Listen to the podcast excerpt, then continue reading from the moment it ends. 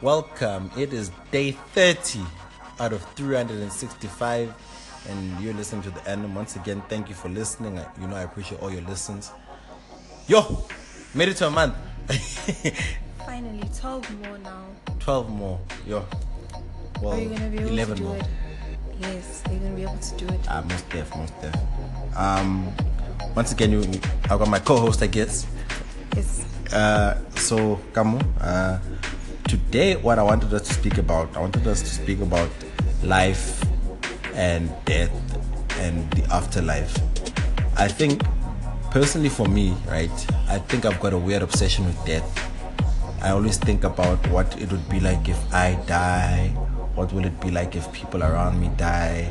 I think I just generally think about death. I think also maybe because I haven't had like a major close death, you know. There's been like close, but there hasn't been like immediate family or someone that you like cry about. Yeah, I've never had that. So I think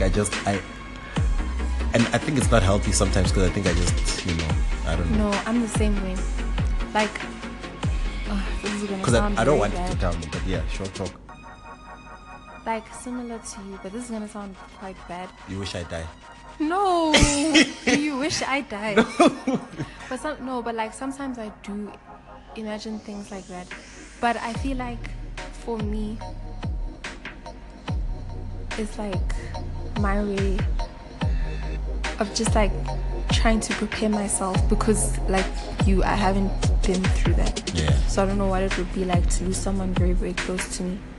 So sometimes when I think of it, it's kind of like a way of how I would handle it emotionally, even though it's not the same thing, but just like, you know.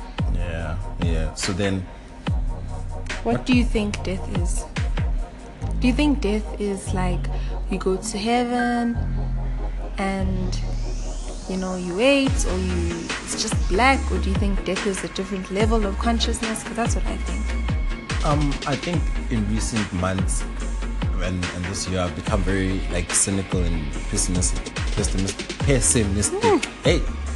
didn't want to come out for. So then I think it just goes black and that's it, bro. I don't think there's anything else after. That's what you think when you die. I think, why are we so arrogant that we want something after? I think that the idea of an afterlife is just used to help us cope with life and not panic all the time about that, and also to keep us accountable and controlled. Like with religion. Yeah. That is true. Because the idea of hell makes you a good person, which I guess is necessary. It's necessary. That's true. What I wanted to say is, what I was telling our mother the other day is because she was saying something about how she fears death, and I said, why does she fear death if she doesn't know what it is?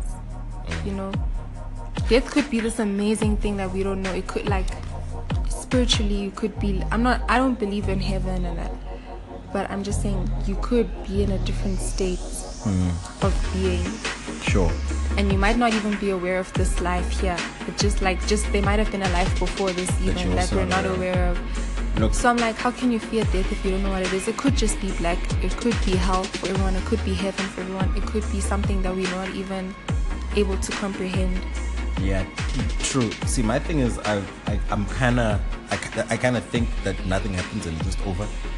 But I'm really hoping that there's something else. I'm not.